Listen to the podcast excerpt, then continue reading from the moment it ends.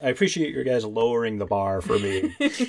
Oh, the I think I bar. could clear the this bar is one. real low. Yeah. The bar is my so friend. low. Welcome to the Xanadu Cinema Pleasure Dome with Wendy Bowlesby and Melissa Kirscher.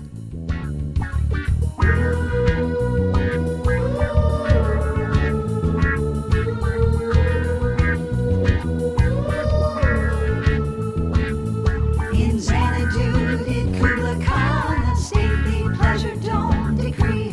And in our podcast, Pleasure Dome, we'll talk about some movies.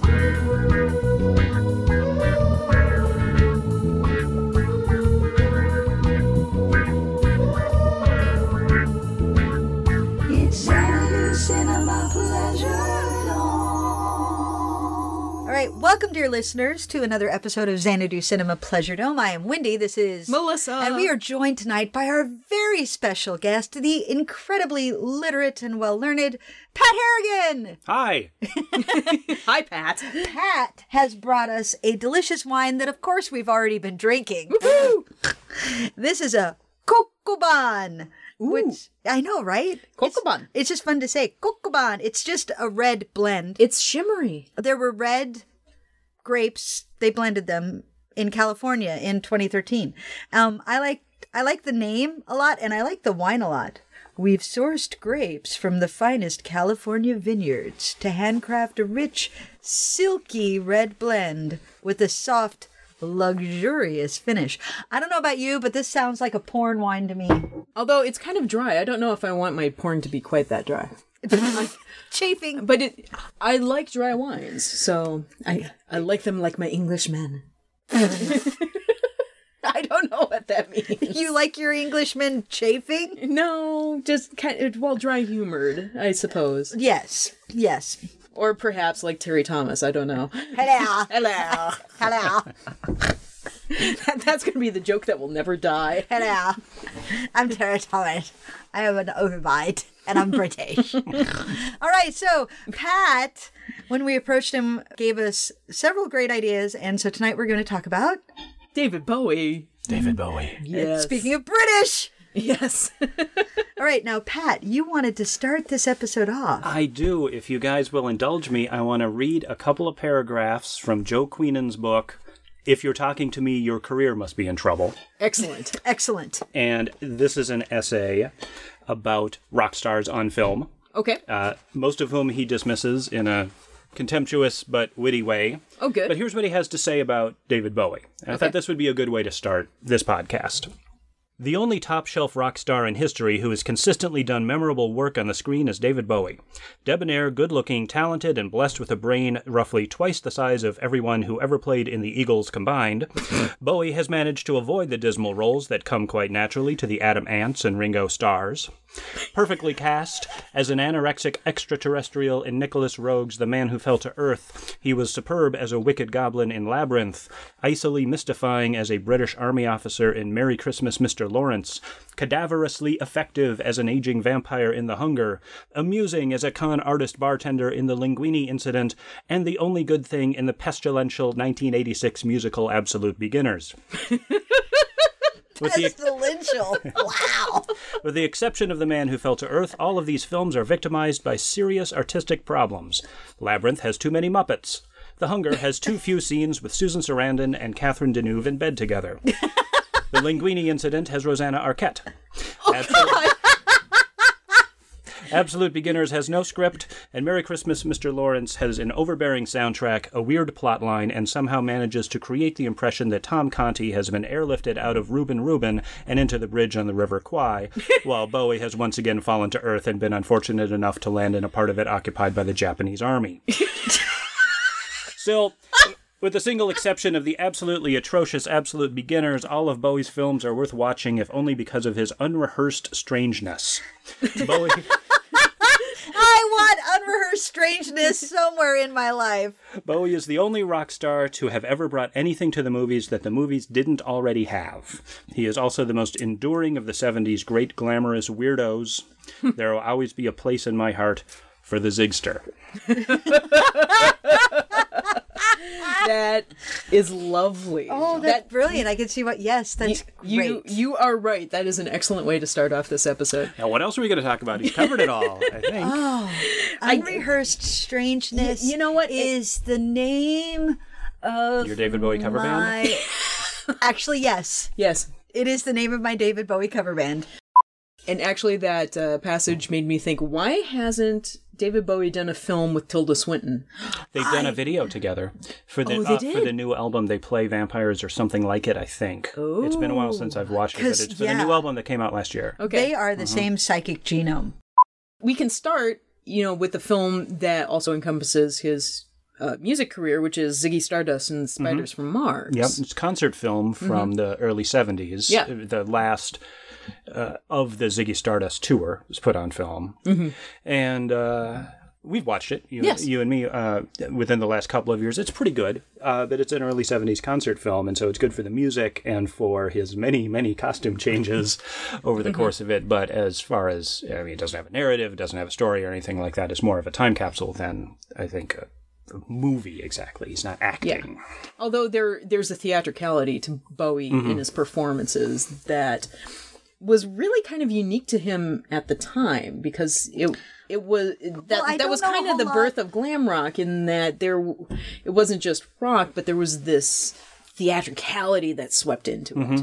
Uh, was he the? F- I don't know a whole lot about glam rock. He was one of the first of. He was certainly one of the first. uh, fairly early, yeah. Before that, you've got Mark Bolan from T Rex is the big figure, uh, and then I Mm-hmm. forget exactly when the New York Dolls, and um, but then Brian Ferry from Roxy Music is also about the same time. But he was the one who really kicked it up a notch, Mm-hmm. Okay. and specifically with Ziggy Stardust. Yeah, and and of course he became a superstar with it, you know, they, because that theatricality is what made him kind of iconic. And you know, it was that that otherness he had, and the the androgyny, and the costumes, and the you know, along with the bending music. and the yeah, and, Yeah. The, and the music. Did you see the Glass Spider tour? That's much later. That's from the mid '80s. Yeah, but I mean, th- the, there is a concert video of it, and it's it's very theatrical. I mean, not so so much in his persona, but in terms of there's this bizarre sort of narrative through it, and um, and the the stage elements are just mind bending. It's super cool. If you haven't seen it, I do recommend it. but but even in his public persona, he had different Yes. personalities throughout time because Mm-hmm. you know he had the Ziggy Stardust era and the Thin White Duke era and Aladdin and, Sane. and Aladdin Sane and So yeah, I mean, one thing about the Ziggy Stardust period, it's it kind of contradicts what uh, Queenan says about his later roles. This was a very rehearsed sort of strangeness. This was a very constructed personality. It was deliberately different than his early folk rock roots. He put on Ziggy Stardust as a character, like he was putting on a costume. And at the end of the tour, which you see it in the concert film, he discards that and says, "This is the last." the last concert that we will ever do, by which he means that he's not going to tour as Ziggy Stardust anymore. He goes on to do Aladdin Sane, goes on to become the Thin White Duke or whatever. But it's a calculated thing. He's not a crazy weirdo. He thinks about his personalities and he engages with them. Very calculated way. He's a very smart person. It re- oddly, it reminds me of Madonna. Oh, absolutely. Very much Yeah, so. yeah. She's she's the other big rock star eh, to my mind that does that. she she very calculatedly creates a persona and then she sheds it and goes to the next iteration. Mm-hmm. It's brilliant marketing. yeah. I, I was going to mention um, one of the reasons that we had one of the many reasons we have Pat on our podcast, aside from him being wonderful and erudite and, and articulate, unlike us when we've been drinking. Pat and I actually paired up to do uh, David Bowie night every year for several years in a row. Which we should get back to doing. We should Mm-hmm. because uh, we we'd pick a few films and celebrate David Bowie's birthday Mm-hmm. and uh, and watch them. And you know one one of the more recent ones we watched Ziggy Stardust and the Spiders from Mars. And Pat is an expert mixologist and would make cocktails based on David Bowie. And they were extraordinary. did. I don't remember what. There's a lot of exactly was in reasons them. to like you. I had we had different foams because you know there's the foam that you put on cocktails these days, or maybe that fashion has passed. But for a few years ago, there was there was foam there. So depending on what the foam was, it was either. a Ziggy Stardust Mm-hmm. or a Thin White Duke or an Aladdin Sane. And one of them was like Campari foam and one was g- green chartreuse foam. And I don't remember what everything was. But Mm-hmm. Yeah, uh, there, that there were was a so lot of many fun. colors going on. Like my my my tongue was a very dubious shade of something by the end of the evening. So I have this They were little delicious though. whipped cream thing that uh, we make the foam in. You know, so you put the egg and the, the liquor and whatever it is, and then it charges it, and then you squirt it out. Mm-hmm. I one of the guests that a friend of mine had brought, I. eh, It was very embarrassing because I was trying to foam her drink and I hit it too hard and it blasted the foam into her cocktail glass and exploded like a volcano all over my uh, uh, my dining room. So that was the David Bowie thing that I remember. It was Blew very, a embar- it cocktail was all over very the embarrassing. I ruined a cocktail. It was That's right. terrible. Ah, Here I Well, am if talking you- about it four years later. Okay. So, should we should we uh, reel it back and go uh, chronologically because that would bring us to the man who fell to earth. All right, before you get started on this, I'm going to admit I watched The Man Who Fell to Earth once. I rented it from Netflix back when you used to get the discs, and it sat on my table for a month. And then I finally watched it all on my own. And, or did I? Or did Chris just give up and go to bed?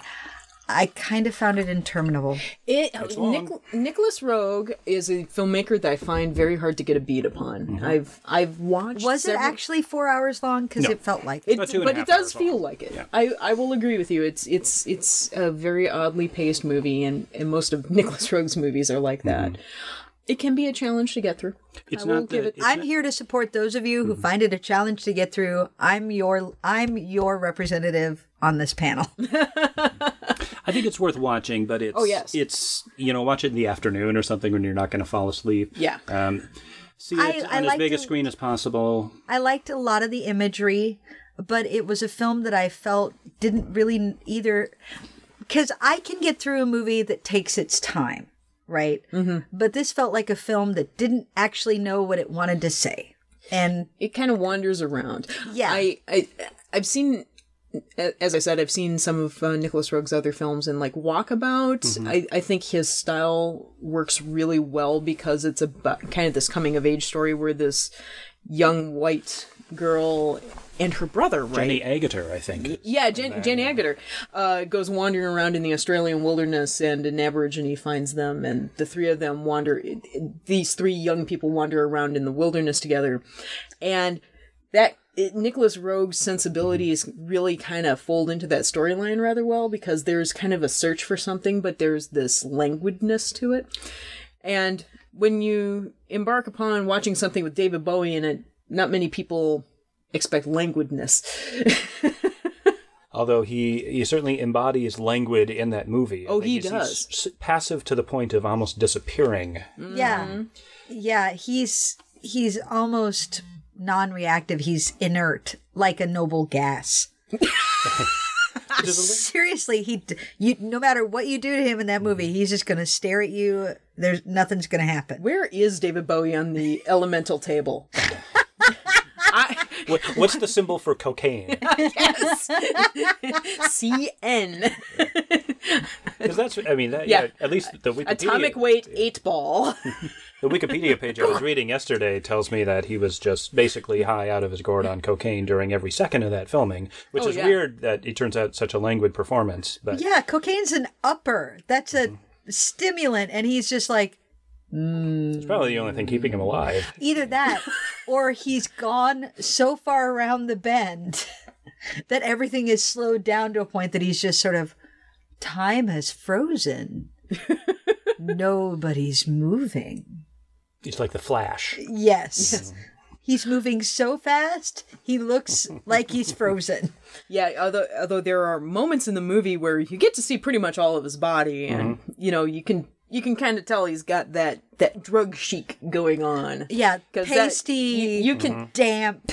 Endomorphic. yeah. yeah, like his body has eaten away almost all of his you know fat based connective tissues and is working on everything else. All right, either feed me or I'm going after the pancreas. yeah. There's a scene in the movie where he collapses because he's not used to Earth's gravity. Uh, coming up in the elevator, he collapses, and Candy Clark picks him up and carries him down a hallway into a hotel room. And it looks like it takes her no effort whatsoever. She's not a very large wo- woman either, and she just hauls this bundle of sticks onto her shoulders and takes him down the hall. It's, it's remarkable. Well, there has never been a point in his life where David Bowie has looked meaty. Let's just be No. clear about Well, yeah. that. He's looked a lot healthier, but he's not a man who's ever you're ever going to be like, hmm, Mm-hmm. hmm, I could sink my teeth into that. No, you'd just be gnawing on bones. It'd be like banging a bag of antlers. very attractive bag of antlers. A very attractive very bag of antlers. interesting. Definitely a very interesting bag of antlers. And he wears those pants well in Labyrinth. Well, hello. That's true. That's true. You're not the first woman I've heard, or even some men, comment on that. There, there are so many human beings that reach their sexual maturity by watching Labyrinth. Be- between Jennifer Um, Connolly. Jennifer Connelly and David Bowie, yeah, there's a whole lot of hi. There was something for everybody there. oh, and and The Muppets. Muppets. The Muppets, yeah, for, for everybody else. for for your far edges of the spectrum. So the man that who fell to earth. So it's written by the same guy, and I can't remember his name, who wrote The Hustler.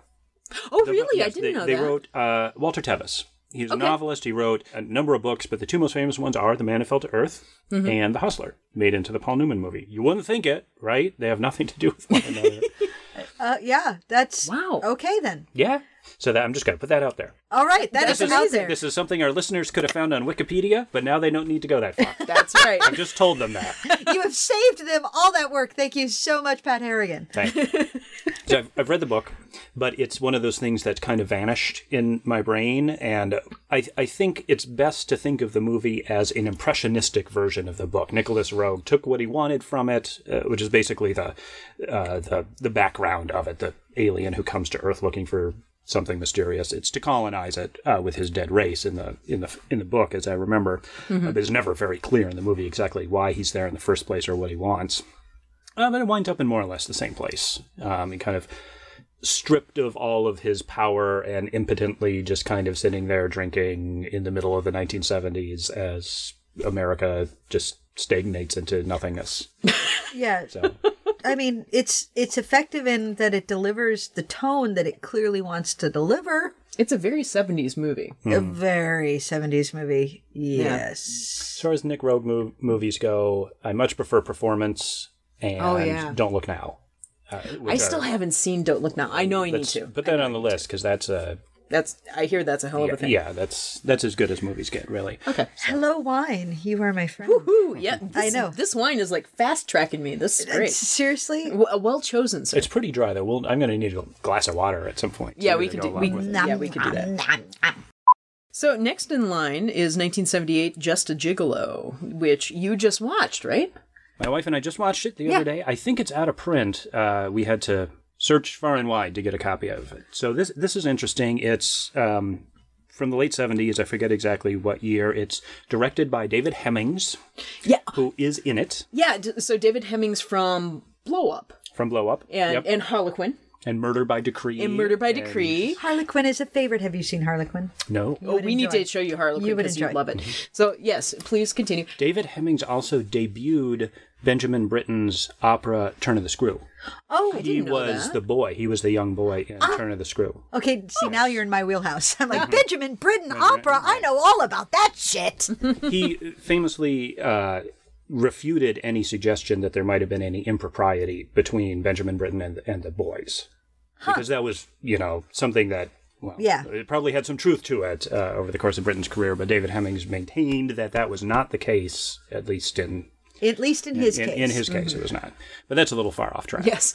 so just a gigolo is uh, from the late 70s uh, it's got david hemmings in it and it's marlena dietrich's last role Oh, I didn't know that. uh, she's in two scenes, uh, which were filmed separately from the rest of the movie, which was filmed in Berlin. I think her scenes were filmed in London or something. But in any case, she doesn't interact with really any of the rest of the cast, including David Bowie, uh, which is a shame. But eh. uh, so he plays uh, a young German lieutenant in World War One who, after the war, comes back to Weimar era Berlin and uh, kind of floats around in this lost generation kind of way. And David Hemmings plays this. Uh, Nazi uh, or a br- proto-Nazi brown shirt type character who's kind of trying to get Bowie into his orbit, and uh, Bowie kind of floats in and out of that orbit and eventually winds up being a male prostitute, a gigolo. Um, and there's kind of a stunted, goes nowhere love affair and the whole thing. I, I won't give away the ending, but it's um, it's on this weird border between absurdist farce Okay. and kind of late 70s despair sort of like everything is empty so it's, it's kind of a comedy it's kind of uh, i don't know exactly what it is it's certainly worth watching and it plays a lot with his eh, kind of image at the time which was fascist he had been criticized a lot in the mid 70s for uh, using fascist imagery he gave a hitler salute at one point Yeah, didn't he eh, give like a totally coked out interview that Yeah, there's some notorious interview, the details of which escape me, uh, where he Yeah. said something like Hitler had some good ideas or whatever like that. And Yeah, the- something The whole horrifying, yeah. the whole thin white Duke persona was viewed by some as being kind of an Aryan, uh, kind of too Aryan there. So this movie seems to kind of play with that a little bit because it's right at the end of that period. It's the late '70s. It's at the same time that uh, or around the same time that uh, Ashes to Ashes would come out on the Scary Monsters album, uh, where he talks about "fuck you, fascists" or whatever, deliberately kind of putting this whole image behind him. And here, that that's present in the movie too. I don't know how much say he had over the script, but it's it's him floating in and out of the Nazi orbit. In this, and it's interesting on this metafictional level for that reason. So as he constructed this persona, now at this point he's he's either using the movie or the movie took advantage of. I think so. Interesting. It's hard not to view it that way anyway. Over the course of his career, He is a man who really knew how to use pop culture to his advantage. Mm-hmm. Yeah. So I wouldn't be surprised if it was a collaboration even between the two of them of hey, we Yeah, I don't know where the script came from. I don't know actually even where the f- song came from because the song "Just a Gigolo," you might know where did Just who a wrote it and gigolo. everywhere. well, Marlena well- sings it in the movie. Well, Louis Prima most famously sang Yeah, it. I was about to say But- Louis Prima is What year are I we mean talking about there? Louis Prima is I um, want to say 50s. I was going to say 40s but I or don't know if 50s, he but- originated. I So mean, well before the it's, movie, It's a in any case. standard, so Yeah, okay. a lot of people have sang it. Yeah, it's it's a it's a standard, and I love the Louis Prima version. And David Lee Roth can suck my left tit because I don't know. That'd be kind of hot. I've got David Lee Roth right here. he did have a heart attack a few years ago. He did. did That's why he stopped touring and re- actually recording albums for a while too. But now he's uh, he seems to be kind of coming back. Yep. He- Hmm, I'm he's glad. allowed to do that. Eh, You do sixty years of cocaine and then have a heart attack. Eh, Yeah. He Seems fair. Yeah, you know. Maybe you want to take a break. I'm so, for some reason my brain flashed to his duet with Bing Crosby, which is one of the most what the fuck things that has ever happened in music. I love that clip, and we will link it in the show notes if you have somehow not run across it on YouTube. It is it is a duet between Bing Crosby and David Bowie on a Christmas variety show filmed in 1977.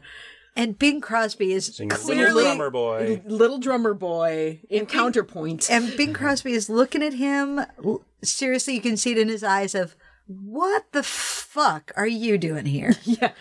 I like their weird little forced banter at the beginning. Oh, yeah. What music do you like? Oh yeah, Harry Chapin and John Lennon. And so, oh yeah, and then they kind of bond and then they sing.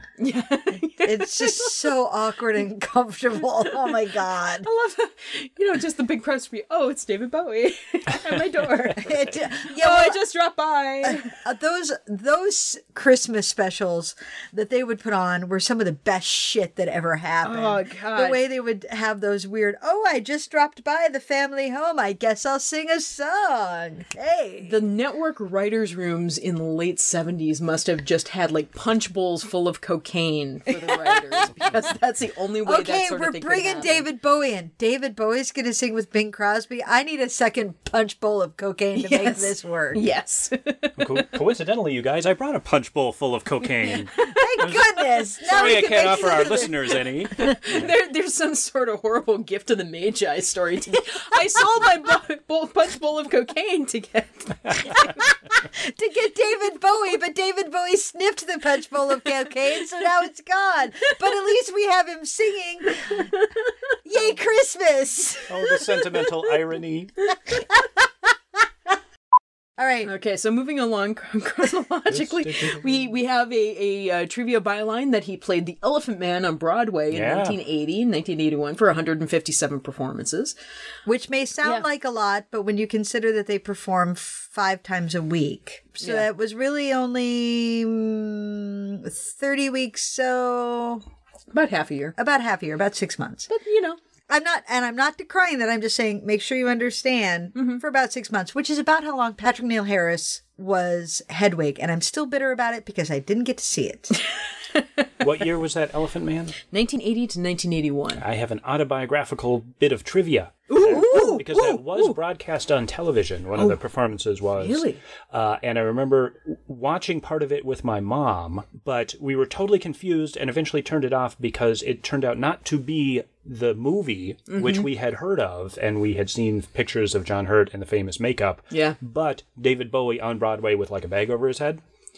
so we were like, that's. And then when it took it off, it's like it didn't really look like what we thought. And we were confused and disappointed, and we turned it off. And that's my story. I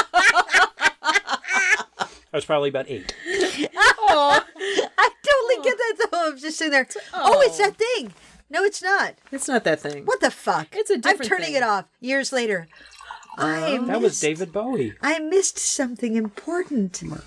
Patrick just finished off the first bottle. I'm sorry. We we have an I'm so, arsenal. so sorry. But seriously, it is an arsenal because Pat also arrived with several copies of the same wine. Yep. Cloned it. For which I love him. Brilliant. Brilliant, I'll, I say. I'll work on that and we can talk about The Hunger now, 1983. I love the soundtrack to this movie so much. Talk about it. Well, it was one of the first soundtracks that I bought as an adult. Oh, really? Yeah, and so much so that I'm, I love the cello solo piece. I actually choreographed a love duet f- um, in one of my in my first fringe show that I produced on my own for two men to the piece by Delibes, which is I believe the flower duet. Um, that the Oh, two from the women- opera. Yeah, from Yeah. The, that the two women sing. I actually choreographed a male which duet. which uh, show was this? Boogieography. That was a beautiful dance, by the way. thank That you was very much. beautiful. Lakshmi. Because I, That's re- the I opera. remember Lockdown, that. yeah. That, Yeah. that. That is the most. I, I love the entire show, but that was the piece that really struck me. Yeah. That was beautiful. and that was because I just the music of the hunger. It, I am not somebody who notices soundtracks as much as other people. Other people will talk, like Melissa will talk about, oh, the soundtrack for this. It takes a lot for me to notice the soundtrack because, for the most part, soundtracks for me do their job. They pull me into the movie, they are the background that helps me feel the emotion, but I don't notice them. But the soundtrack for The Hunger is so fantastic. The use of music to convey the mood that it actually it becomes almost a tone poem for me and then of course on the flip side of that is at the time i finally saw the hunger of course i had already read the vampire list you know the vampire interview with the vampire and the vampire listat and i was a huge fan of concrete blonde and they had their album bloodletting so vampirism in the you know in the late 80s and the early 90s it was huge it was sexualized it was everything and then i finally see the hunger i'm not saying that i saw it when it first came out i finally see the hunger and it was so it was such a smart take yes. on what it would be like to live as a vampire. And it was interesting. And David Bowie was so cool. That's most of what my reaction was just like, It's Oh. so cool. I like I don't I don't know if you're acting, but you're certainly interesting to watch. Another thing about the hunger that strikes me is that there is a certain look to movies Mm. um, between like 1981 to 1987 that just Mm. screams 1980s, and the hunger is one of the finest examples of that. Mm-hmm. Oh yeah. And just the the, the, look of makeup, it. the hair, the clothes, there's just and, the- it's not the even way that it's lit and the way it's filmed. I mean, and it's not like the teen things of the 80s where you can tell by the hair. There's just more subtle than that, but you're like, wow, this is made in the 80s. Whoa. well, and it, it's What starts Tony out- Scott, right? Tony Scott starts off in that nightclub, as I Yeah. remember, with the Bauhaus song. Yeah. Bela Lugosi's dead, going Yeah. Mm-hmm. there. So it sets it in the decade immediately, right from the go. It's also the first movie, or m- well, at least one of the first movies, that really starts to trade on David Bowie as being David Bowie. Right. Because he's in it for only, I want to say, the first quarter of the movie or so. Then they put him in Yeah. a box and they stick him in an attic or something. uh, but Well, it- really, he's a, he's kind of the MacGuffin. He's the we have a problem in that you know eventually the lovers I take and turn into vampires get old and die. Quote die. How do we reverse this? Let's try. And there he's trying so desperately, and you can totally see that Catherine Deneuve is like, sure, we'll try. By the way, your doctor's hot. Hello, nurse and I, I love that whole the whole playing out of that and how of course you know eventually in the movie her lack of really just like yeah we can try to fix it but we're not going to find a cure and oh well i guess we'll just live with it you'll be in a box and i'll be happy and how that eventually you know as the karma wheel turns is so delicious and delightful where was i going with this you poured more wine Catherine Deneuve and Susan Sarandon in bed together. yeah seriously That's where we're going, right? Oh, Yeah. I, I, That's where inevitably. the whole. But he's only in the first quarter because he serves as merely Right. the plot point to get Catherine Deneuve to meet Su- Susan Sarandon so she can start seducing her. And he's effective in a small role because people who are watching the movie will know who he is, and he brings his David Bowie ish glamour to it, Mm-hmm. so he can be kind of airlifted into the movie for a little bit, bring it, and then the movie can go on without him. And that happens in later movies. Zoolander, he comes in for 30 seconds, is David this, Bowie. but yeah, I think this is the first example of just hello, I'm just David Bowie. You can call me somebody else, but really, I'm just here to be interesting. Yeah, because he's not acting in the same way as he is in. Uh, hmm, is he acting in Just a Jiggle? I don't know. you know. But I mean, he does act in Merry Christmas, wa- Mm-hmm. Mr. Lawrence, or He does act in Labyrinth. he Mm-hmm. does. the more I watch that movie, the older I get, the more I appreciate him and how great his performance. It anchors that whole movie, Mm-hmm. and the chemistry he has with Jennifer Connelly is actually quite extraordinary. I just wish the songs were better. I know. Yeah, he he was kind of iffy. It's not the strongest period of his career. yeah. Yeah, his post Scary Monsters music is a real hit and miss. He had kind of an upswing there with Outside and Earthling, but that period from Let's Dance through Tonight and the Never Let Me Down and the Labyrinth stuff, it's uh, it's not his strongest. Do we do we touch on the the blue jean video here? Please Yeah, we could. talk about it. Well, no, because we were talking Well, before we Mm-hmm. started recording, listeners. I hate to inform you that we talk. Before we start to record, and you miss it, and it's so sad for you. we we talk outside of having a microphone in front of our face. Pulled my string a little early. but Pat pointed out, of course, the Yeah. the commodification of the David Bowie brand and how he is traded upon that. And I pointed out that in the mid '80s, when they were doing on MTV all those you know super long music videos that were really short films, like Thriller was a famous example, but they d- they had the Blue Jean one, which I became tired of very quickly. I hate to say it, but it's true.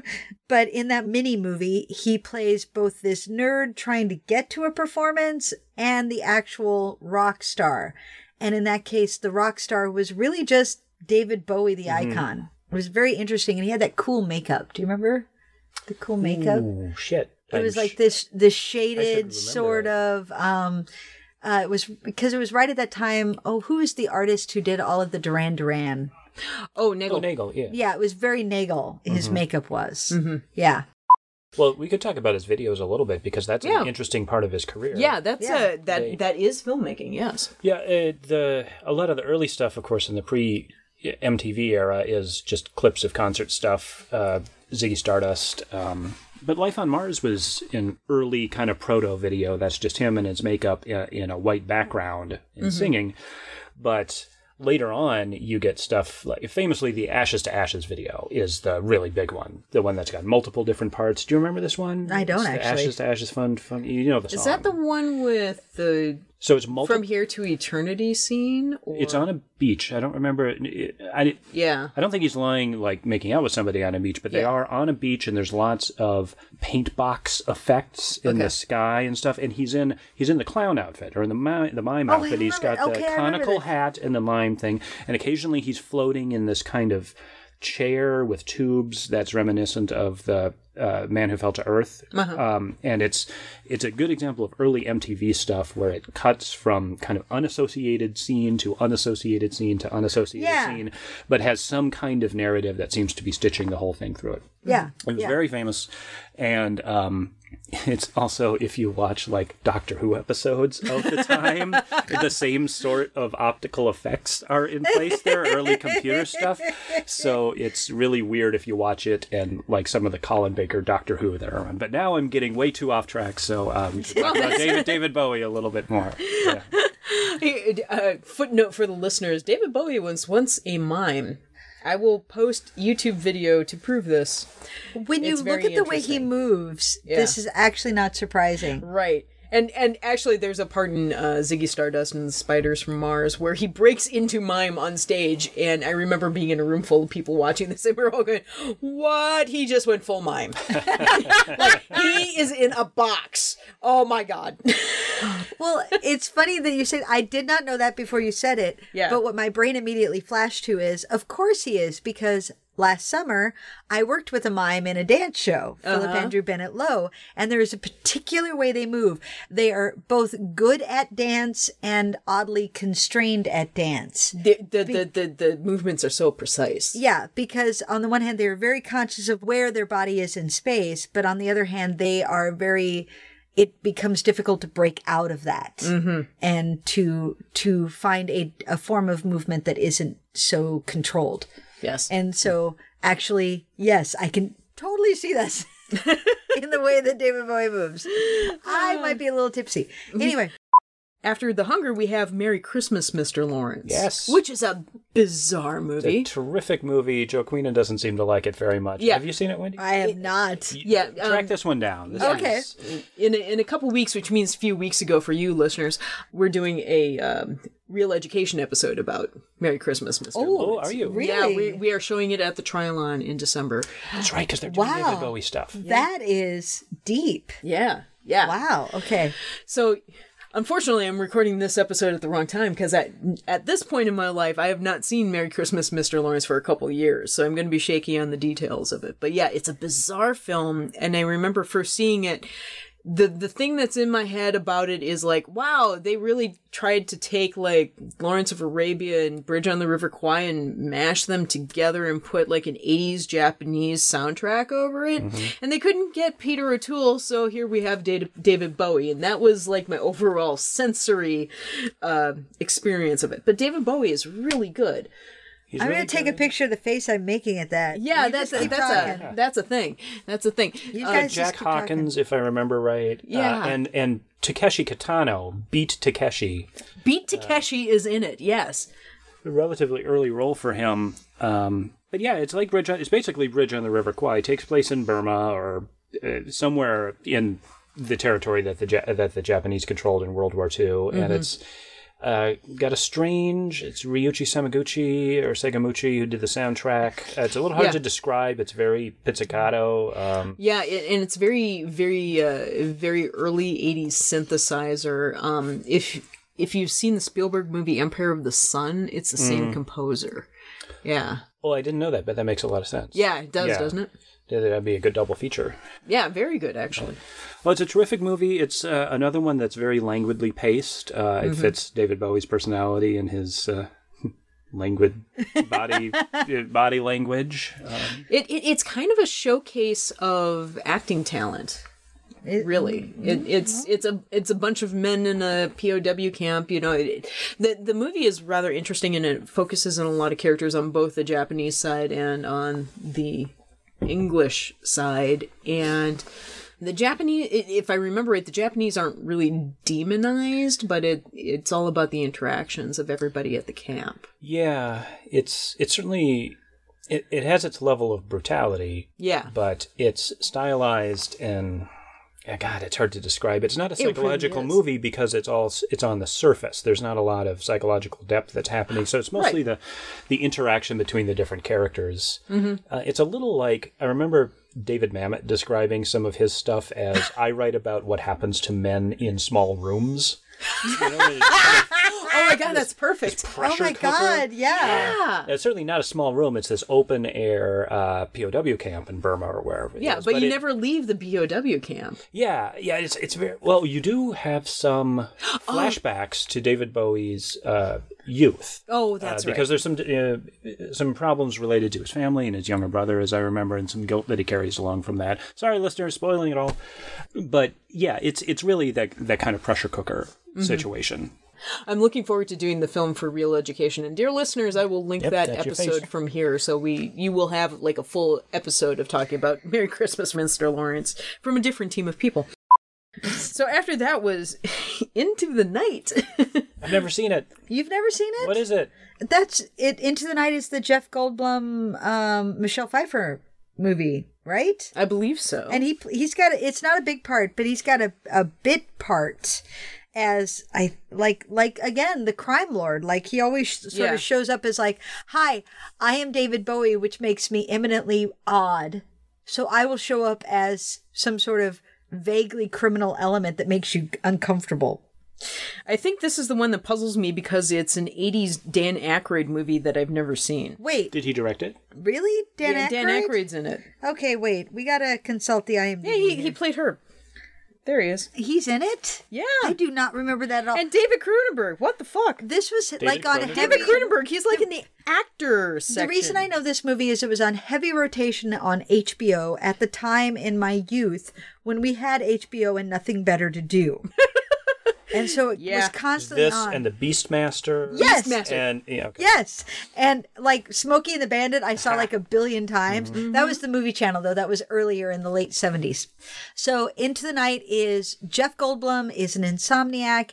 And as he's wandering around late at night because he can't sleep, he runs into Mel- Michelle Pfeiffer. Very gorgeous As because you this do. was early, early 80s. Like he does not realize how lucky he is to run into Michelle Pfeiffer because I've never met anybody with a questionable past who looks that good. And she she's like involved in some sort of shit. I the plot is really convoluted and I can't remember it. And so Into the Night is basically him being dragged into her world and like the series of events and it's all very sort of mousetrappy, like this leads to this leads to this. But it's not a comedy, it's more got a vaguely noir feel if I remember right. I haven't seen it in like 20 fucking years more. But um, I had forgotten that, yes, David Bowie shows up in a small role that you're like, David Bowie? what the hell? What the hell? And that's all I have to say about that. We really don't need to talk about it anymore because, again, this is just David Bowie trading on I'm David Bowie. Oh yeah. No, I need to ask you some questions about Into the Night. is he is he in the mafia? Is he a yakuza member? Is- Well, he's not Yakuza. Are you kidding me? He's not I want to Japanese. see David Bowie in the Yakuza. I wow. Is he Oh, from outer space? No, it's much more realistic than that. I am flipping off Pat as we speak, listeners. I I'm a witness. I'm shocked. Yes, there have been. Because he's being dickish. That's just dickery right there. Yes. Hickory dickory pat. All right. So moving on. So we've got Absolute Beginners next. Have any of us seen Absolute I've seen Beginner? I'm so Is it as sorry. terrible as Queenan says? No, it's not great. Uh, it's a musical, and again, it's been ten or fifteen well, years. it's a since I've musical, seen it. which I have a fondness. Well, go ahead and watch it. Yeah. yeah, but is it? It's about race relations in London in the 1950s. It's extremely stylized. The it has Patsy Kensit. in Okay. it. Okay, listeners, the same face I made for Mr. Lawrence, I've just made about this. What the Is that for hell? Patsy Kensit or No, just race No, it- relations in London in the 50s. It's a musical. Yeah, no, it's it. That's exactly what it is. It's got Ray Davies from the Kinks as our, Ah, no the shit. main character's dad. I don't remember who plays the main guy. It- there's a lot of very self-consciously arty stuff, or eh, I won't say arty, but theatrical stuff about it, like the the apartment building in which Ray Davies and our main character lives. Uh, it's multi-floored or whatever, and the camera travels over a cutout of the building if i if i can describe it correctly it'll go Mm-hmm. from it'll like pull back and you'll see a cut like somebody had chopped down the building and you can just see all the rooms and see people going out Uh-huh. Oh, in all so the like the, rooms. the wall has been removed and you just, Exactly. It's like a dollhouse. like a dollhouse thank Yeah. you yeah and then the, Oh, that's the- cool. it is cool What? Queenan hated it. Yeah, well, he said it has no plot, which is probably fair.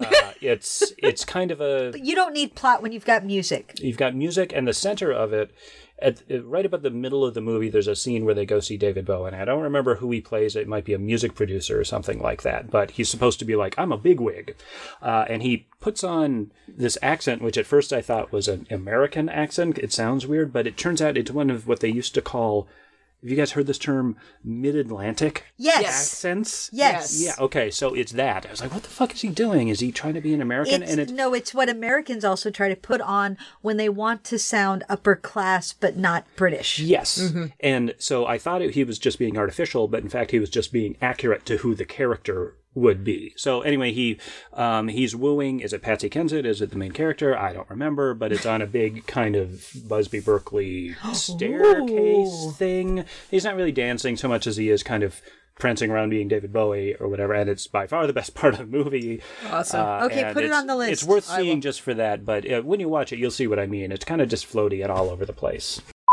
we have Last Temptation of Christ. Never seen it. Never seen it. This I is all have. on you, Melissa. I have. I will only uh, stop by this one very briefly because um, David Bowie only shows up very briefly because he I had plays no idea he was even in this he goddamn plays movie. Pontius Pilate in Last Temptation of Christ. no, wait.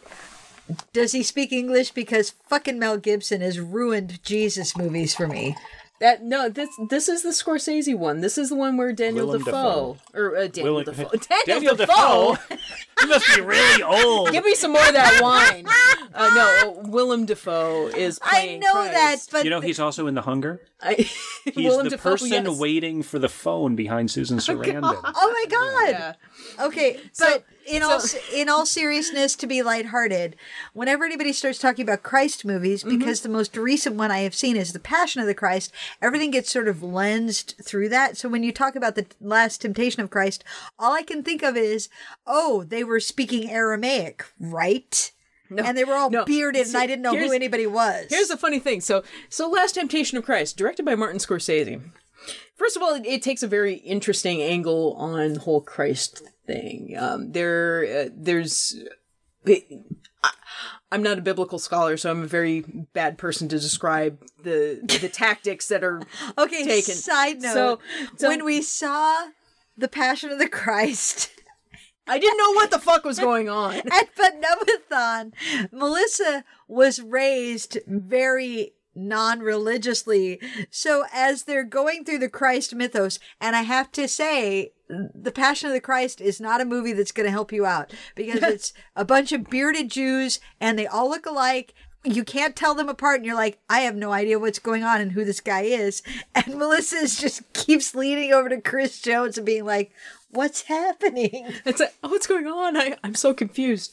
I don't have any reference for this. At least Last Temptation of Christ I could follow.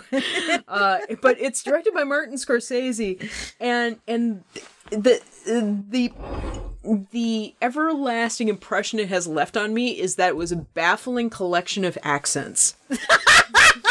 because you have Willem Dafoe playing Christ in his usual weird American accent, and you've got Harvey Keitel. I forget which role he was in, but he But was he's one New of the- York because he can't do any accent except because New he- York. He is pure New Yorker, and like all the apostles are talking New York. like they all have, At least it's kind of a Jewish accent, I all guess. right. and and then Well, it's true. and, and and I can only presume that David Bowie was chosen to do Pontius Pilate because he just kind of brings that air of Britain in. It's like, oh, you're royalty. That's clear. Okay, so the Jews are the Lower East Side, New York, and the Romans are the posh Brits up on uh, Long Island. It- it's kind of like this weird sharks versus jets thing going on. and that is what I think about Last Temptation of Christ. Long Island. Long Island. when I had to learn my Jewish accent in my accents class in theater in my theater program. theater. My theater, Theater. program. And they talked about the palatal L. A million, a million dollars. A million dollars. And that's and that is what I would fasten on is saying a million dollars in quarter. And that's what I would fasten on to get into my New York accent. No lot, no lie. Okay, that's your that's your parallel. It's fucked up. man. Parallel. Or it could just be me being drunk. Ah! All right, Well, you could play an apostle. I could be You- an you can apostle. Totally be an apostle. Hello, Jesus. Jesus, You're walking on the water again. you're walking on the water. What the fuck? Just take a cab. Seriously, are you kidding me? Oi. So from here we have We're gonna let this go. We're gonna let This this. this very Yeah, fruitful I- I think line I- of conversation. I think we have our punchline. We're going to move on. Okay. so, the linguini incident. I have no idea what the fuck this is. Except This is it does make me awesome. want to eat pasta. Pretty good movie. Linguini incident is is a Does- thing. Does he have a substantial role? Yeah, he's Yes, the he- male lead. Yeah. Mm-hmm. Really? Okay. Yeah. Yeah, this is a thing to watch. What It's year was really this? amazing. What year? This was 1991. Okay. I have. How have I never heard of this? It's candy colored and it's pretty fabulous. And uh, why don't you take it, Pat? Well, here's the thing. I've seen the Linguini incident two or three times, Mm-hmm. and I remember nothing about it. yeah, see, I've seen I it once and enjoyed it's the same it, thing. Yeah. And it's just like gone. It just it's a romantic comedy. He's a kind of a con man character who um, some listener will be screaming at me when I get the details wrong, but i I think he's trying to marry Rosanna Arquette for a green card. Mm-hmm. Or something like it, and there's an incident with Linguini. and they're they're they both work at a restaurant. Yeah, hence the Linguini. And they and they they're conspiring to rob the restaurant, right? Sure. Okay. Yeah. And I think he's a magician as well. Oh, yeah. Okay, you're just making shit up now. But I think I am.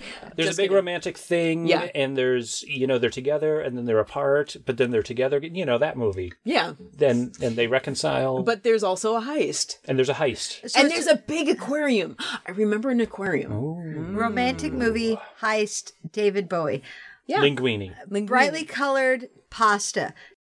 Okay. What's next? Twin Peaks. Fire Walk with Me. He's agent philip jeffries mm-hmm. anybody seen this but me I have not seen anybody it. know twin peaks I am so we'll not- just touch lightly on it I know then. that it's it, it, it- Twin Peaks is the only David Lynch thing I've never embarked upon. it's by far my favorite david lynch thing Everybody Really? loves it, and it's one of those Absolutely. things that I know that if I were to commit to it, I would probably really enjoy it. I just, I have never been able to muster the commitment because I feel like that's a commitment with a capital C. Well, here's the thing. Watch the pilot. It- It's 90 minutes. Uh, it's a self-contained story. Obviously, it leads into the series, right? But it might be the best thing that David Lynch has directed. Okay. It's, it's Nice. It's well, and this is going to be controversial or whatever, but you know, Wild at Fuck them Heart. anyway. Wild at Heart. I never cared for Blue Velvet. Is well, anyway. But I love the pilot. I love much of Twin Peaks, and I love Firewalk with Me, which is the best cinematic uh, experience of a nightmare, like a terrifying fucking nightmare that I've ever seen on film. It follows nightmare logic, and it just will not let up, and it's completely not what you would expect from it. But it, yeah, anyway, so David Bowie plays an FBI agent who has disappeared and shows up and disappears again in like the first 10 minutes of the movie with no context and no explanation and he shows up and he's just got a babble he's got these things he says all these above a convenience door and garbambozia and, the, and then there's a flash of static electricity and he's gone like he's never been there and that's david bowie in firewalk with me so next we have Basquiat. yay Basquiat. Basquiat. Basquiat. Basquiat. plays which is andy a- warhol Yeah, he plays Andy Warhol for approximately three seconds in Basquiat. have you seen it? Oh yes, Okay. yeah. And I'll share with the listeners what I said before we started recording, which was right at the time this movie came out, my husband had been on a kick where every time he got to pick a movie, he picked a tortured artist movie, which many of them were enjoyable, many of them were interesting, but it got to this point where right when Basquiat came out, and my husband was like, ooh, and I said, no. I'm so done with this right now. And I've never come back to it. Yeah, the thing the thing about that movie was at the time when I watched it, it it felt like it had its head very firmly up its ass. I mean, it, it was very navel gazing in in a way that it didn't need to be, and that's about what I remember of that movie. And Have you seen it? i saw it it, it's Julian Schnabel. It's and uh, What did you say about Julian Schnabel? Because the two of you had a moment. Yeah. Well, he's a visual artist too. I don't Yeah. know a lot about the fella. Um, he's moved into making movies. He made something else. Remind me what it is. No, if you're looking these things up. Oh, I'm I'm He did- looking ahead. Um, he he did um. Did he do the diving bell and the butterfly or something like that? The, or the sea inside. Everybody starts consulting. no, their it wasn't the various sea devices. inside. It wasn't. The By sea the way, inside. Pat, you just said fella, and it totally pulled me out of the moment. I'm like, Pat just said fella. That seemed oddly colloquial for See him. fella all the time. fellow. Fellow. I picture you Fellow. saying fellow. Fellow. Fellow. I'm from South Minneapolis. I don't say fellow. I'm sorry, you're one of the more erudite people I know who uses words in conversation that most people have to look up in a dictionary. I was totally right. Diving bell and the butterfly. You, are should totally never right. question Melissa, FYI. This is I- what oh I've no, learned. no, I, I I have been wrong on occasion. I've never been there when it happened. I just edited out. and I've been too drunk to By notice. far the, the most power. here.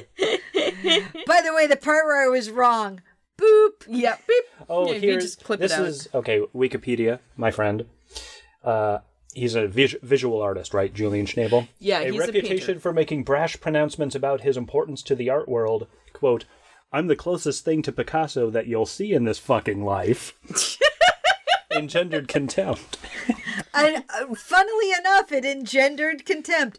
Hi, when I announced that I'm better than anything and you should love me just because I showed up, people got contemptuous.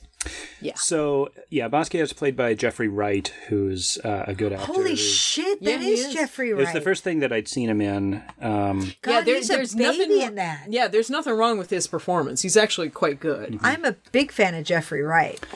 It's i another example of Bowie being there because he's David Bowie, but it's kind of a fame singularity, right? Because he's yeah. one of the most famous people in the Western world playing another one of the most famous people in the Western world, Yeah. who, of course, he knew personally, who he wrote a song about on Hunky Dory. Uh, and so it's, Well, it's and people stunt casting. famous It's- for just being who they yeah, are. what's above stunt casting? Like, what's Yeah. the level above stunt casting? Because that's what that is. yeah, that's And he's fine. He's fine as Andy Warhol. Well, yeah. you- Well, he's kind of perfect as Andy Warhol. You know, you- you'd need somebody to come over and take over the room, the screen, the world. who, You who call so David Bowie. perfectly knows how to incorporate I'm an icon. Well, yeah. I, I, I, I'm not a person. I am a representation. Well, yeah, And and better and, to do that than Bowie. and and you see this much you see this a lot in the films after this because um um you know you have Zoolander in 2001 and you have The Prestige in 2006 Zoolander he has a cameo that's very similar where he walks in and he's David Bowie judging a uh, a, a, a walk off You should listen to your friend Billy Zane. yes yes Zoolander is a movie that is better than it has any right to Zoolander be. is hilarious much, much like Dodgeball. yeah Seriously, like I avoided Zoolander for years, and when I finally was forced to watch it, I'm like, why did I doubt?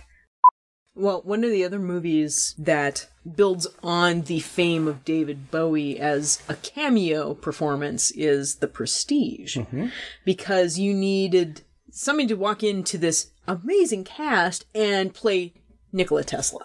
And Nikola fucking Tesla. Yes, but Yeah. I would argue that this is not David Bowie being David Bowie for the sake of being David Bowie. He's actually performing in this. Well, role. he is, but this is him being like in Basquiat, the Andy Warhol role. the stunt casting, the, s- the stunt meta casting. Yeah, you you need the the magic man to take over. I Nikola am not Tesla. just playing Nikola Tesla. Nikola Tesla is such an icon in pop culture that we need somebody to play him who is above and beyond an actor. Yeah. Well, a famous oddball, Yeah. right? Although it is kind of a strange choice to play him because for decades Bowie has been uh, viewed as this kind of reserved, plastic extraterrestrial, which is not what you think of when you think of Tesla. This I don't know, I did. ebullient. Uh, where's he from? Is he from Hungary? He's from Poland. Yeah, but that's Is- not how he but it- plays it's him in the just- Prestige. Uh, no, it- but, well, yeah, it's been a while since I've seen the movie, but yeah, you think of, of Tesla as being this uh, crazed mad scientist character pulling out his hair true. or whatever, which is not what I think. Did of you David know there's Bowie an these days. there is a statue slash monument to Tesla at Niagara Falls? I didn't know that. Crazy. I They're love the very tiny. prestige, but he is not ebullient in that movie. He is very much sort of, hello, But- I'm strange. You I made you this thing. You shouldn't use it.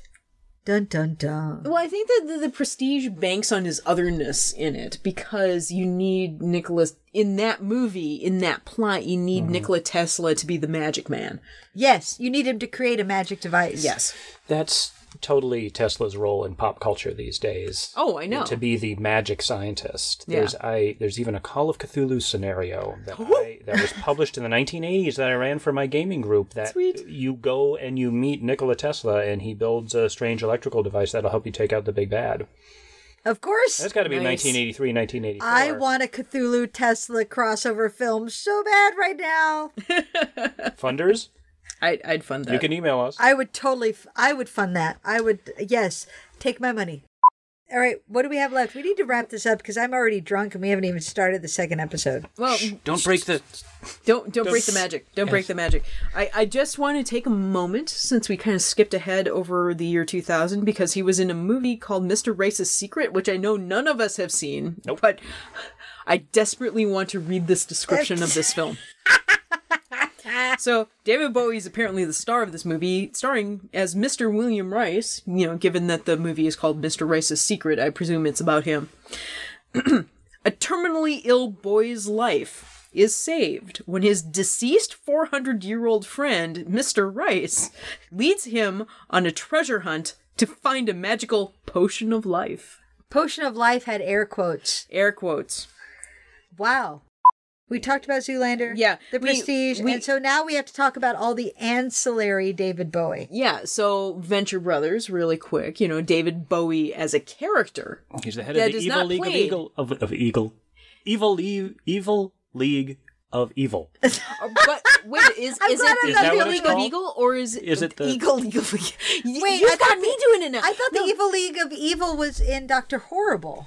Yes, I think you're Yeah, right. No, I no, think that it's- was the League of Calamitous Intent. Calamitous Intent. Yes, the League of Calamitous The, the, Intent. the bad guys, the bad guys. So yes, the bad David- guys in Venture Brothers, and of course David Bowie as David Bowie because David No, no, Bowie. no, no. He doesn't play. The he doesn't uh, character. actually play David Bowie. No, Oh, it's he the doesn't? character. Another of- fella plays David Bowie. somebody else plays David Bowie, but, But that's my point is that David Bowie is now Guild of s- Calamitous. the such an icon in pop culture that he becomes shorthand for a certain exactly my vibe. point. precisely. Yes, because he can be the villain, and everybody knows who David Bowie is, and it's a surprise when he's the head of the Guild of Calamitous Intent. Guild of Calamitous Intent. Yes. But uh, but yes, sadly, is not actually played by David Bowie. That I is wish he sad. But he does have a panda. He does have a panda. He does. He won it in a card game or something. However, David Bowie does actually voice a character in SpongeBob SquarePants. Yeah, the king or something like that. Yeah, I never saw the movie. In the And, movie, yeah. I've seen some of the TV shows. I am. I'm. You've I'm got a kid. You should watch the movie and report back. I uh, well, Fess She's made me too watch- busy watching dragon movies and princess movies. And the dragon movies counteract the princess movies, and the princess movies I make sure aren't too terrible in their messaging, so I'm mostly okay with what she watches. Actually, uh, SpongeBob SquarePants movie. Fess made me watch. It is very funny. I Also, think the be- show's hilarious. The, the best use of David Hasselhoff ever, perhaps. really that's a bold claim because I've seen Dodgeball. Because when David Hasselhoff chews people out in German, that's fucking hilarious, man. Take my words literally. Okay. All right then. So I feel like this episode would not be complete without a discussion of Velvet Goldmine. Velvet Goldmine. Wait, did we want to at least touch on? By the way, David Bowie has spawned talented people as well. With his first wife, Angie, he gave birth to the Zow- man who became Duncan Jones. the Zowie film- Bowie. What? His name Zowie. Is Zowie? Is- that's Zowie Bowie. Zowie Bowie. But he also was named Duncan Yeah. Jones in case he didn't want to go by Zowie, which he turns out didn't. Yes, funny that. Funny. Very funny that not really funny at all. We're being sarcastic. But yes, So th- Duncan Jones, if you're missing the connection and you don't want to pull out IMDb, we'll give it to you. Made Moon, and Source Code. Super, super great, smart sci-fi genre films. Yeah, Moon is one of the smartest uh, sci fi films of the last decade or so. I would. Yes, I would agree with that. Source Code is also very good, but Moon is amazing. Source Code is great in that it's a quote time travel movie that actually has as its central um, science MacGuffin something that actually kind of makes sense. Yeah. So it actually holds together surprisingly well. Plus, it's got Jake Gyllenhaal, Yes. and he's he's kind of always great. And of course, Moon is is Sam Rockwell, Rockwell. right? Yes. Yeah. Yeah. It's Sam Oh, Rockwell. So good. And Sam Rockwell. And, Sam, Rockwell. Yeah. Yeah. Yeah. Doesn't is it Kevin Spacey who plays the computer? It's somebody famous. Somebody famous. like It's somebody famous, but I can't remember who. I don't think it's Kevin. It might be Kevin Spacey. I don't remember. But it's a very simple film, and it's just Simple in that. It's a terrific movie. execution, but completely wonderful in execution. It's just, oh, the concept is so great. I don't know what I just said there because I'm super, super tipsy. Yeah. You said it was great, It was great. and it I was agree great. with you. yeah, simple and yet brilliant. Concept execution, you take your pick. So now let's talk about Velvet Goldmine. which is my favorite David Bowie film, Of course it is. Because it- it's all about David Bowie. even though he never is in it. it's John Or Rhys- mentioned. John Rhys Meyer, or John Rhys Meyers. John Rhys John Rhys Meyers, Meyer. and of course Ewan McGregor. Directed by the great Todd Haynes. Uh-huh. Oh, and it's gorgeous. If you don't know anything about it, what you might remember is Whoopi Goldberg dressing up in the costumes at the Oscars that year because it was nominated. Oh, I forgot that. That was the year that Whoopi Goldberg, as the Oscars host, dressed up in costumes from each of the Oscar nominated either best costume films or best picture films. I don't remember. But she walked out in John Rhys Meyers' costume. Was it that that, pantsuit purple the purple the- peacock thing? with the collar yeah. and the and the platform heels and she's like I am the African queen, baby. and it was great. Yeah. Oh, the costumes in that are the the visual style is magnificent. Oh, and Christian Bale. Yes, Mm-hmm. and Christian Bale. But we should, for people who have not seen the movie, we should describe what it actually is. Christian Bale and Ewan McGregor have sex. well, that too. But Jonathan Rhys Meyer and Ewan McGregor have sex. yes. So you should want to watch this movie. Well, it okay. So it's a fictionalized account of the relationship between Iggy Pop and and, David Bowie. Bowie during the seventies It's- into the eighties. It's a real mashup. The more Yeah. you know about David Bowie's actual life, the more you can see just how gleeful, what gleeful fun they had cutting it into pieces and rearranging it into a, Mm-hmm. It's the birth into a of- gay fantasy. It's the birth of glam rock at the same time as the birth of punk rock. right. Y- yeah, yeah. 'Cause, I mean, it- it the really Iggy- is the those Iggy two- character. the yeah. Iggy Pop character, Mm-hmm. it's very much those two sensibilities both uh, kind of just bouncing off each other. It's where do I even begin? This is one of my favorite movies. right? Oh, it, it's a brilliant film. It's So I so love good. I love this movie. It's um it it's like uh, William Burroughs took a scissors to David Bowie's autobiography and then clipped it together in different parts and superimposed different people upon each other. So Mm-hmm. like there's a character in the movie who is mostly Mark Bolan. But he is also Brian Ferry, and he's also the guy from the New York Dolls. And, so, Mm-hmm. and so he, in, in usual cinematic shorthand, he's collapsed into into one character.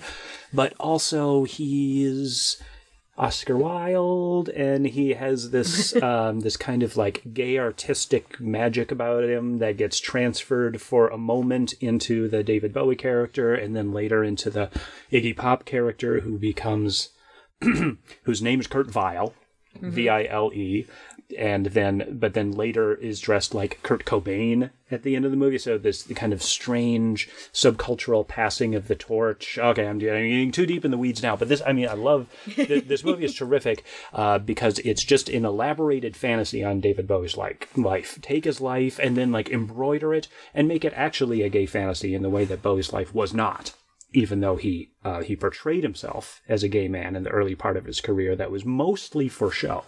I mean, he fucked his share of men, but Mm. Yeah. he was still largely heterosexual.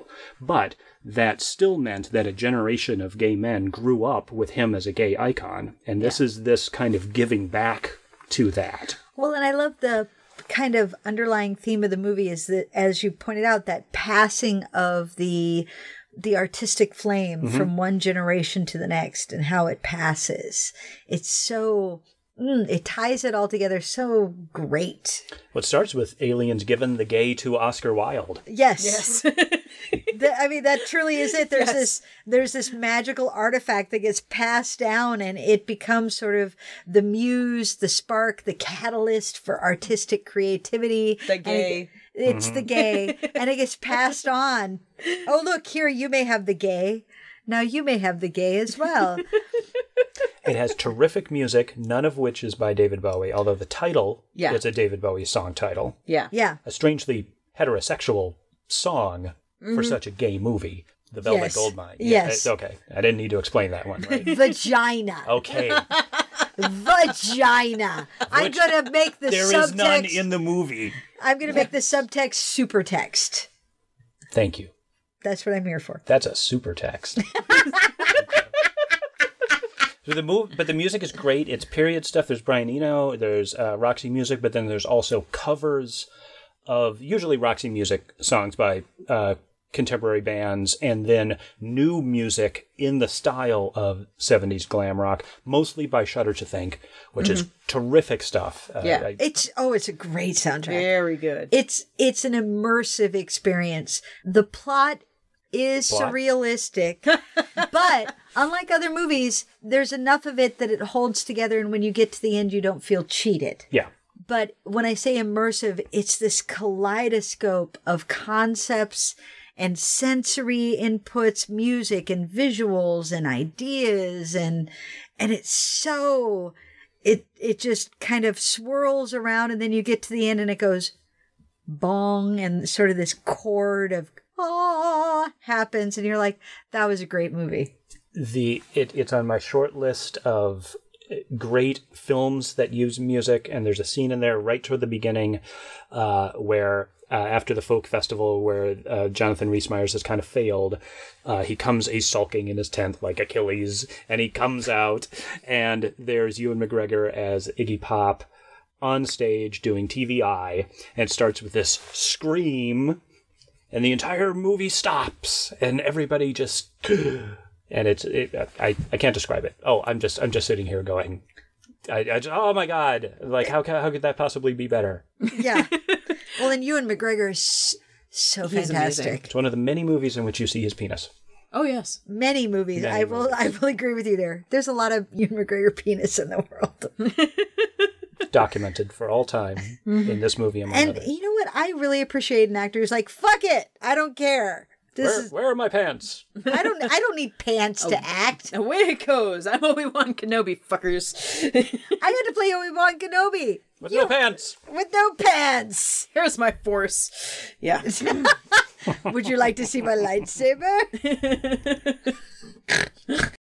Uh, we should wrap this up because we, still have another we episode should, to so go. we need to ask Pat the question. oh, we do. We Let's do. talk about Okay, okay. Velvet Goldmine for another hour. What? I know. I know. I know. I Can we just watch understand. Velvet Goldmine now? I know. It's okay. It's okay.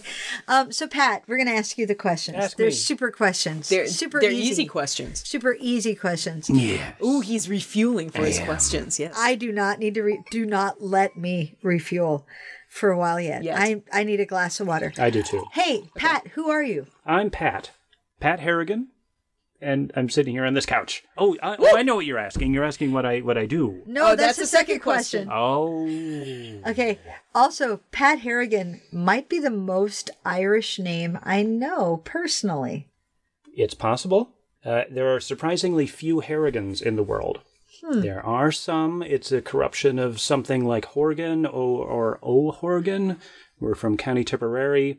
They just put these Irish records online for free, I've noticed. I saw an article about it today, so I could probably do a little more tracking down than I have in the past. Did your did your parents fully embrace the Irishness when they named you Patrick? Yes, they totally did. It's exactly after St. Patrick. There is no other Patrick in the family, although I have an aunt, Patricia, But no, no. So there's no other Patricks in the family except uh, except You do know This is my that, mom's side. um, James Cagney sang a song about the Harrigan Yep. name in Yankee Doodle Dandy. yes, written by H- George M. Cohen. Yes, We used to sing it at St. Patrick's Day parties all the time. growing H up. A double R I G A N. G-A-N-U-C. That's Harrigan. That's a name that a shame never has been connected with. There again, That's me. Oh, Yes.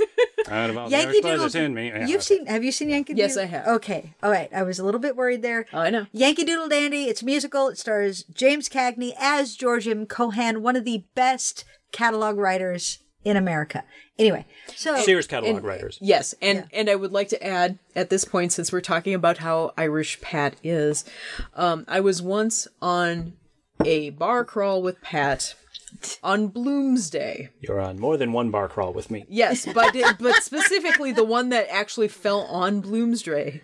I'm going to point Bloomsday. out that Pat has been present at the times in my life. At probably 75% of the times I have been most drunk in my life. Yes, but but not just. I was on a bar crawl with Pat on Bloomsday. Pat on this bar crawl on Bloomsday was carrying around a text of Ulysses and was randomly reading from it, reading to the other people on the bar crawl from Ulysses. I think the first bar crawl I went on with you, we stopped in Loring Park and you read shit. Possibly. I did try to, for a while there, lend a literary patina to the bar crawl. I took Lord Byron's poems with me at one point. oh, Oh, boy, But the Ulysses was specific. Well, that was for Bloomsday. partly it was because of Bloomsday, and partly it was because Doug Shaw had been so vocal about hating Ulysses when he Oh, had read it that I was try. I was I was uh, uh, lobbying or I was petition. I was I was trying to I was trying to be a corrective to Doug with that. Well, but then he did that whole thing with the professor at his college. Yes, I am not 100% responsible for that, but I think I pushed in that direction that he Good gave, for gave it you. another chance. Good for you. I have never read Ulysses. I'm not It's, it's a tough go on its own. so maybe someday. Anyway, so we So- should ask you the second question. Second question: What do you do, Pat? I guess I am a writer and editor of various things. I suppose my highest profile stuff is I've edited several books on new media Mm-hmm. and games for the MIT Press, the fourth volume of which will be coming out in first quarter 2016. You should all watch for it. Ooh, Oh, fourth one. It's called Zones of Control, and it's about war games of all types. Ooh, that's Table- interesting. t- Tabletop war games, video war games, and defense industry war Wow, that's games. kind of in your sweet spot of geekery. Uh, I don't know. Yes, yes, it is. I'm doing it with uh, Matthew Kirschenbaum of the University of Maryland. We've been working on it for about a year. The manuscript is due on February 1st, and I think we'll make that. And then MIT does it what it does, and then it'll be out a year from that. Uh, other things, I guess, I, I perform at the Encyclopedia show here in Minneapolis most Mm-hmm. months, and I. I'm gonna do the Mesopotamia Are show. you? Oh, yeah, that's January. Yeah. Yeah, all right. I'll see you there. Mesopotamia makes me happy. You're not doing extreme sports next month? No, no, no. Mesopotamia was totally in my wheelhouse of history plus geography. Perfect. Well, I'll see you there. I'll be well. Hopefully, And um, also, uh, was it Tesla? No, Turing. Turing. Alan Turing. Mm-hmm. During I'm- I signed up for that one too. Yeah, I think uh, this. Here's a good segue because uh, Josh Scrimshaw is probably also doing Turing. Josh and Kelvin Hatley, who I know has been a guest on this show, and I have started a podcast called Get Off My World, which is all about Doctor Who stuff. And there's a shout out to this in the very first episode, as Kelvin talks about being on this show and specifically about your experience, Melissa, watching The Ark in Space. God, it's gone viral. Yes. so Oh you my can- God. You can watch for that, uh, listeners. Um, Oh, And yay, Tom Baker is my always my first doctor. You never forget your first one. Of course. Um, okay, so Pat, what would be in your personal pleasure dome if Kublai Khan did decree a pleasure dome to your specifications? What would be in it? Beautiful people, art, and games. Does that sound right? Hmm, Yeah, that sounds How big is the pleasure dome? Does it As- as encompass big the Mm. as whole you world? want. you because there are no rules on this. Oh, the sky's the limit. As Oh, they what say. a wistful sigh. Oh, I, I presume there would be a lot of books because I have seen your apartment. It's, there's and and an archive of Doctor Who. bookshelves, all the missing episodes of Doctor Who. I think. Oh, Oh, that's good. I That's feel like good. that. Yes. That would contribute back to the world. I'm I'm impressed by that answer. Yes. I think that's got to be that's got to be it. Yeah. all of the missing episodes of Doctor Who. I I support that choice. Mm-hmm. Good for you. And Pat, if you were to make a pleasure dome recommendation, something for our communal pleasure dome, something that you could share with our listeners that we should all have in our lives, what would that recommendation be? And it could be anything. It could be a movie. It could be a website. Music, it could be a website, uh, something. a, a GIF you recently saw. So I recommend Bach's Mass in B minor, which I've been listening to recently. It's long. Um, I want to say it's around two hours or so. Um, My understanding is that uh, Bach wrote the Catholic parts of this Mass because he was famously a Lutheran. He was not a Catholic, but he wrote uh, the Catholic parts for some other Catholic prince or whatever. Then they kind of sat there for a long time until he decided toward the latter part of his career to finish off the Mass and um, add the parts that he hadn't written yet. Now, he'd written many, many Masses over the course of his life. That was his job, essentially. Um, but here he decided to put in all of his musical talent and make it kind of an encyclopedia of Baroque forms, up to and including taking cantatas that he had written many years earlier and recasting them with different. Uh, different vocal parts uh, to fit into the mass to preserve some of the best of his vocal writing in this new encyclopedic format and this is what I love about Bach, right? Is just like he has this universal mind where I'm not just going to make one variation, I'm going to make 30 variations. I'm not just going to write a, uh, a prelude and fugue for one key, I'm going to write prelude and fugue for all of the keys on the keyboard twice. And so the. the and they'll make them upside down. You Right. know. Yeah. I'm going to put my uh, B A C H in the in the musical notation. there. And Wow. backwards. Yeah. uh, So it's so this is what I love about Bach, and I I am not a musicologist, so I'll never get to the bottom of all of um, the the wonderful little technical things that are in here too. But you listen to the ba- the Mass in B minor, and even if you're not a religious person, as I certainly am not anymore, uh, you can I think. Uh, and everyone could in our personal pleasure dome appreciate the vast range of musical genius that it encompasses. He's very fun to sing. It, Oh, yeah. I've never sung him. I I- well, I haven't sung anything since high school choir. But you know, No, I got to sing some Bach, and he's very one of the fun. cantatas. I don't remember, and I don't want to misspeak myself. What I mostly remember is I did once see the Canadian Brass in concert. They do Bach. and they do Bach. And what is one of their running gags is that uh, he, the main speaker, French horn, I forget. Anyway, he's sort of the main speaker, and he kept saying Bach as he put the possessive on after the fact. And he would, We'd like to perform Bach. cantata in whatever key and it was very enjoyable and they were very delightful and of course the music was brilliant so Yay, that's our first musical recommendation. that Yes, makes me I like it. I like happy. it. I like it. oh, yay. All right, we should wrap this up. We should. We should. Among other reasons, because I need to pee. Yes. Let's wrap it up. All right, this has been another episode of Xanadu Cinema Pleasure Dome. We've been talking with Pat Harrigan. Yay! Yay! About David Bowie in movies and the David Bowie-ness of it all. And I have been Windy, and that has been Melissa. and we will talk to you next week, dear listeners. Thank you for joining us. Goodbye. Goodbye. Goodbye. Thank you for joining us in the Xanadu Cinema Pleasure Dome. Our theme song was written by Tim Wick and Jeffrey Brown and recorded and mastered by Chad Dutton. New episodes arrive every Thursday. You can find us on iTunes and on Stitcher. You can also visit us at xanaducinema.com, follow us on Twitter at Xanadu Cinema, and like us on Facebook at Xanadu Cinema Pleasure Dome.